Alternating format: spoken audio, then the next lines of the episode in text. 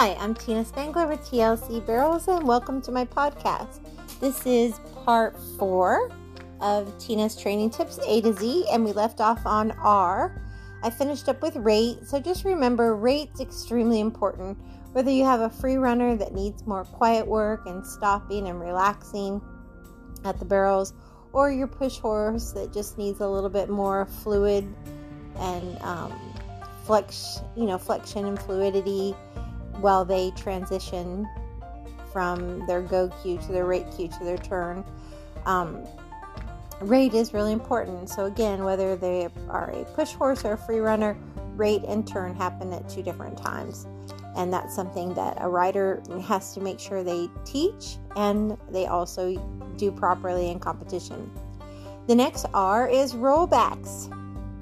Rollbacks are a really important part of your training.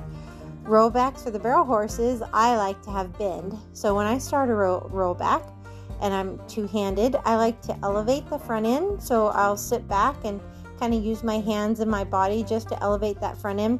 I'll get the nose a little bit the direction I'm going, but I'm only going to move my hand about an inch up and back of my direct rein. As soon as I can see a little eye or nostril, then I'm going to look over my shoulder, sit back on the hip of the direction I'm going, and use my outside leg and ask my horse to roll back.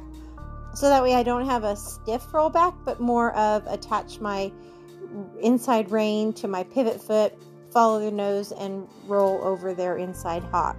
So that's how I like to do my rollbacks, and I think that's a huge part of teaching a horse to be lighter on their front end and use their hind end more. I also like for R, ride in the moment. In competition, we have to really learn to be present and in the moment. It's not a good thing to be thinking too much about what you need to do. You should be thinking about what you should do during the week. And that's um, an okay thing to do during the week. You want to practice perfect, pay attention to detail. But in competition, that's when you need to trust your autopilot, your muscle memory, and just ride in the moment, focused on your spots, and maybe one or two other things as you go down the alleyway, like, you know, for whatever horse you're on. Some you might be thinking sit up all the way into the hole, others you might be thinking sit and say whoa. But again, um, riding in the moment is very, very important. I'm going to move on to S stirrups, stirrup length. That's really important. When I stand up in my stirrups, I like about four fingers between my crotch and my saddle.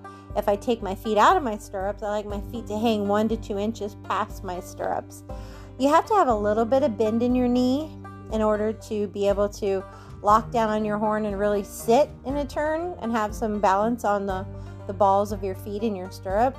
It's also important to to get up out of a turn to be able to put a little weight in your stirrups and pull up on the horn. So I use my stirrup length for sitting, for getting up, and I also use it if I want to keep a little weight in the outside stirrup or hip if I'm trying to keep a circle or ask my horse not to turn too soon. So again, I like the balls of my feet in the stirrups and I want to make sure my stirrups are even. So often in clinics, I'll see riders with stirrups completely uneven or maybe stirrups that are just too long. If your stirrups are too long, you're going to be unable to post properly also, it's going to make it difficult for you to sit down in your turns. If your stirrups are too short, it's going to throw you over the front end too much. So, stirrup length is extremely important to the center of your balance. Next, I want to talk about seasoning and adding speed. If your horse can work perfect at home 100%, only expect maybe 75% to 50% at a jackpot until they get seasoned to new places. Do not ask more at a jackpot than you have asked at home on your novice horses. Do not add speed until they can do it perfect at the current speed. Speed actually will come on its own once you build a confident, consistent pattern. The speed will just naturally come. But if you do notice a hot spot, it's important if they start to emotionally start showing that they're upset or making mistakes to slow it down and get it right again. I can't stress that enough. A horse will tell you when they're ready to go faster. And a good place to do it is maybe I don't necessarily push them harder to first barrel. I might start hustling a little bit more out of second or third, or maybe home. And then, you know, if they can handle it, I'll start pushing them to first. But again, if you start adding more speed, you have to realize you may have to sit earlier for rate. You may have to say whoa earlier or here, you know, help them easy. You may have to sit and maybe do a two hand check or one hand check. You may have to help more as you add more speed. But it's important that you do pay attention, that you're not getting any hot spots with them, and that they're staying uh, confident and um, continue to blossom as you go. Um, basics and barrels for me, I like to start them on basics, um, usually at three. But in like my little Rocky's case, he was a dysmature foal, so I didn't start him under saddle till he was three. So he didn't get basics until four. He's just now learning the barrels at five, and he won't compete until six. But normally, I'll do basics at three, barrels at four, and compete at five. Um, I don't really care to be breaking a colt at two and basics at three and running 1D times at four. I just think it's too much too soon for most horses. Um, but then again, the futurity world is different. They're about the money and all of that. So I honestly think you have to look at the individual horse and what they can handle and the longevity if you're looking to make a horse that can last a lifetime and not be blown up or broke down. So I think ethically you have to really make sure that you don't blow up 30 to make one nice horse. So, um, anyways, the next letter is, or I'm still on the same letter. Smooth is fast for the S. How many times have you seen a run that didn't even look fast, but it'll set the pace of, or win the barrel race? It's usually because they were so smooth with no bobbles, no hesitations. They're just fluid and running without losing momentum as they rate and turn the barrel, looking effortlessly. That didn't happen by luck. It took time and skill and many hours of training to get a horse to work that smooth going fast. Some horses are way more athletic and natural to it, especially the way that they breed horses nowadays. But don't ever doubt that a lot of hours went into making that horse and that rider a solid team. Education with speed is key, but it must be done in increments so that a horse can handle it. Um, when you do more, they and where you can do less and they do more. Every year, I um, tune in to watch some of my girls at uh, webcasts at big shows and such. And as I watch, I often see many bloopers and things that come to mind is smooth as fast. I think when people start thinking about speed, they start overriding, where if they just worry about being correct and riding to their spots, they have a better run. So don't let your nerves get to you. Focus on the things that are important, like riding to your spots and being there for your horse. Prior to your run, it's good to visualize a positive, smooth run. And then clear your mind, take some deep breaths, and just pet your horse and say a prayer and, and let it work you know, let your horse work, trust your training, and um, and you'll do great. Next is side passing. I honestly love side passing and rollbacks, but I think side passing offers a huge value with horses. So often I'd get a horse in for training and they could never open and close a pasture gate to go ride with the cattle. It would take me 10 minutes to get them to stand by the gate to open it because all that they've ever done through gates is go fast. So Side passing teaches patience, especially opening and closing a gate. It also gets them focused on a cue of going sideways instead of forward. So I think it's an important part of your horse's training. My next S is slicing barrels. Slicing barrels can happen on a horse that just wants to turn really bad or a rider that sets up a horse poorly for position um, how to fix it or how to ride it. If you have a horse that has a lot of motor but wants to slice the barrel because it has a lot of hunt and turn, it's best to control them by going straighter longer. It often happens at first barrel. If you attend a jackpot with a long score from the alleyway to first barrel, it's really important that you ease into the arena, maybe not let them get rolling right away or strung out, but definitely go up the middle before you head to your arc. It also helps to stay two hands, maybe use your inside leg, and really give them a proper arc as you're going. Make sure you're riding square. Don't be looking in at the barrel. That can cause slicing for sure. Looking down their neck or lifting up your inside rein or or actually heading straight at it. So try not to ever pull on your outside rein because all that's going to do is cause a counter arc, pulling the nose to the outside, dropping the shoulder, and swinging the butt. It's dangerous, and it's also um, just really bad form. There's all kinds of styles of turns. So the styles that I want to talk about, if you watch the NFR, you could see horses that give their nose and are very bendy around the barrel. You could see horses that are very stiff and high headed and seem to get their shoulder closer to the barrel.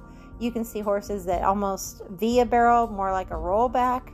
So you can have front endy, you can have rollback, you can have four wheel drive, you can have stiff, bendy. There's a lot of styles out there. I try to train them all to have soft bend, not over bend, but have softness to their body. I try to train them all to be four wheel drive. But as they further along and they show me that they have an efficient turning style, I'll let them have that. It's our job to teach our horses to use their body correctly, but then as time goes by, we can let them develop their true winning style.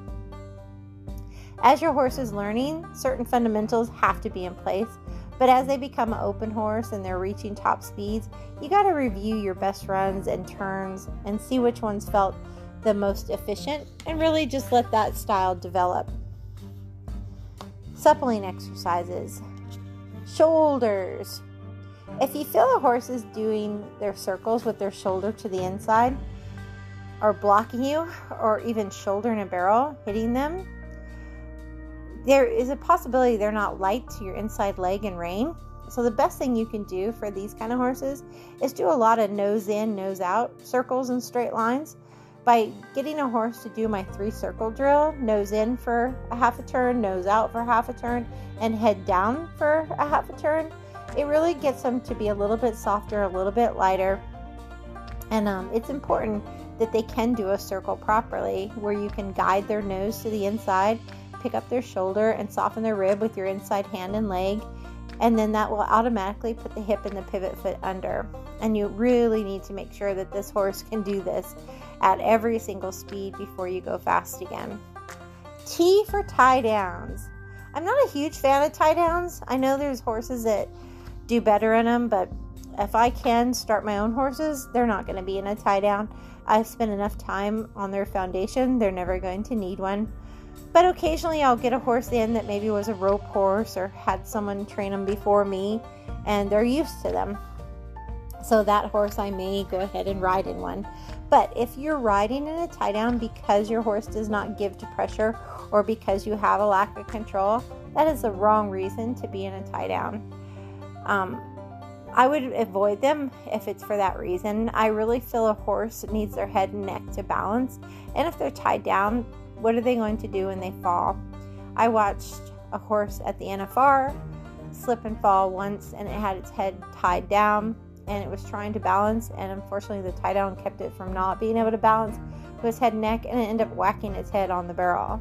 Had it not had the tie down, it probably would have recovered. I do feel like for some people, they're band aids for skipping steps in your foundation. There may be people at the higher level that are using them just for a little bit more collection or a little bit more balance, but definitely don't use them just because your horse gets upset or doesn't give to pressure or tosses their head, you need to teach your horse to be broke and get a solid foundation. My next T is two things. I tell my customers when you're approaching the alleyway, take those deep breaths, clear your mind, and only think of one or two things that are most important to your run, like riding to your spots. Um, and that will help you have a fresh, clear mind and you'll be thinking positive and you can execute what you need to get done. T for timing. Probably the hardest thing to teach, but the most important thing to learn.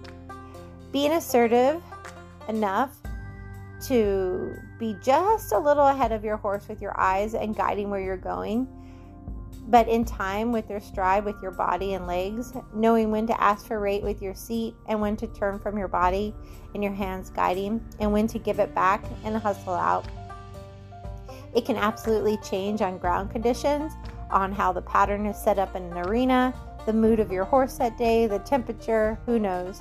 So, timing is best to be taught through experience and many hours spent in the saddle together.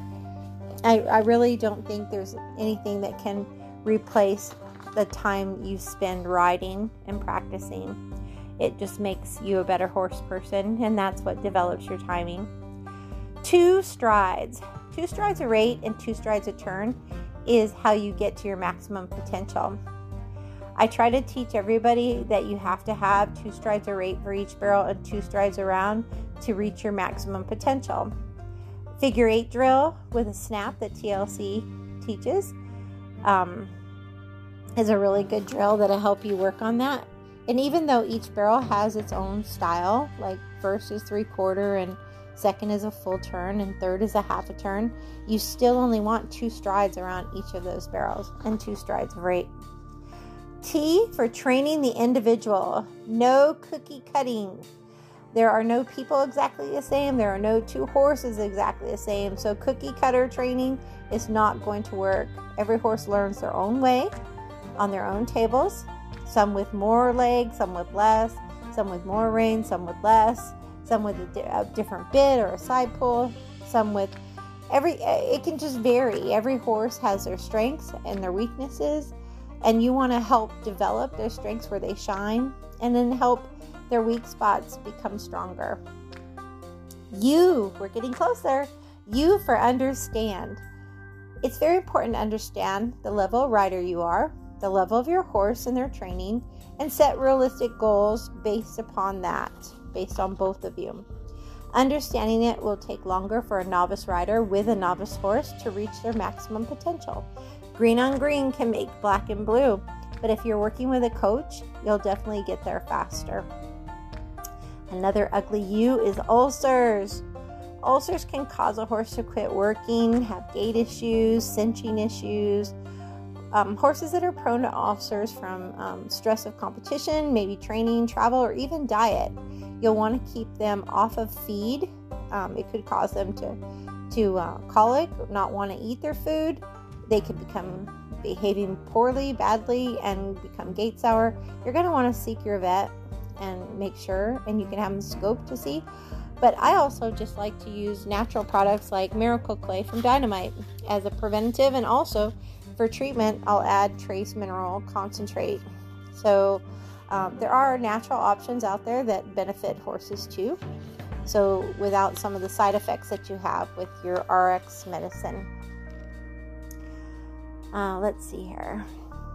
What else? V for vacation time.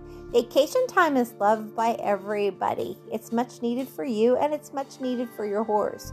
So, just like you need time off from your job, give your horse a week or a month away from their job to heal physically and come back stronger mentally and fresh.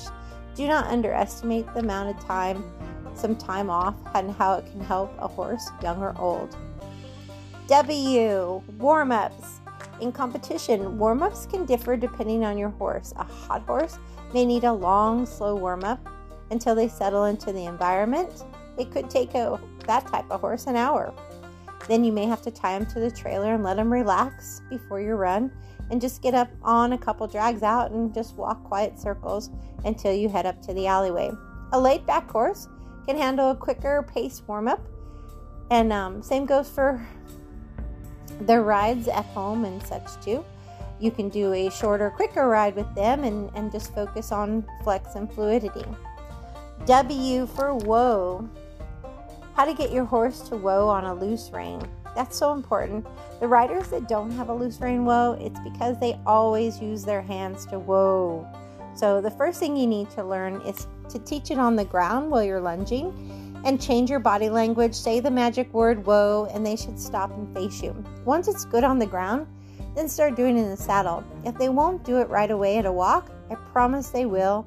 Once you get 20, 30 minutes into your ride and you're trotting and loping circles, they're going to be looking for the W. So just be sure you exhale, take your legs off, sit deep in the saddle, put your hand down where you have no rein pressure, and say whoa. If they stop, rest them and pet them. If they don't, back them up a few steps. Eventually, you'll have an awesome loose rein whoa. A whoa should feel like a reining horse where they put 11s in the ground and think the Grand Canyon's in front of them. not like an airplane landing at the airport. Whips for W. Uh, whips can help you or they can hinder you. Be sure that when you whip, it's after you've pulled up on the horn and your rein is forward and you're hustling. Try to whip and stride with your horse. The worst thing I see is people sitting down, the reins back as they whip. Or bad timing. They whip going into the turn instead of coming out of a turn. Um, those things, you know, if, if you're having that kind of problem, just leave the whip in the trailer or hang it over and under on your horn and maybe just use it uh, if you have a respect issue going in the alleyway, or maybe to get them to run all the way to the timer on the way home. Some horses do well with just patting them on the shoulder running home. And that's important to know your horse. Some horses do better with kicking, some horses do better with whipping and stride with them, some horses just do better two hands smooching and just getting up and riding them with your energy home.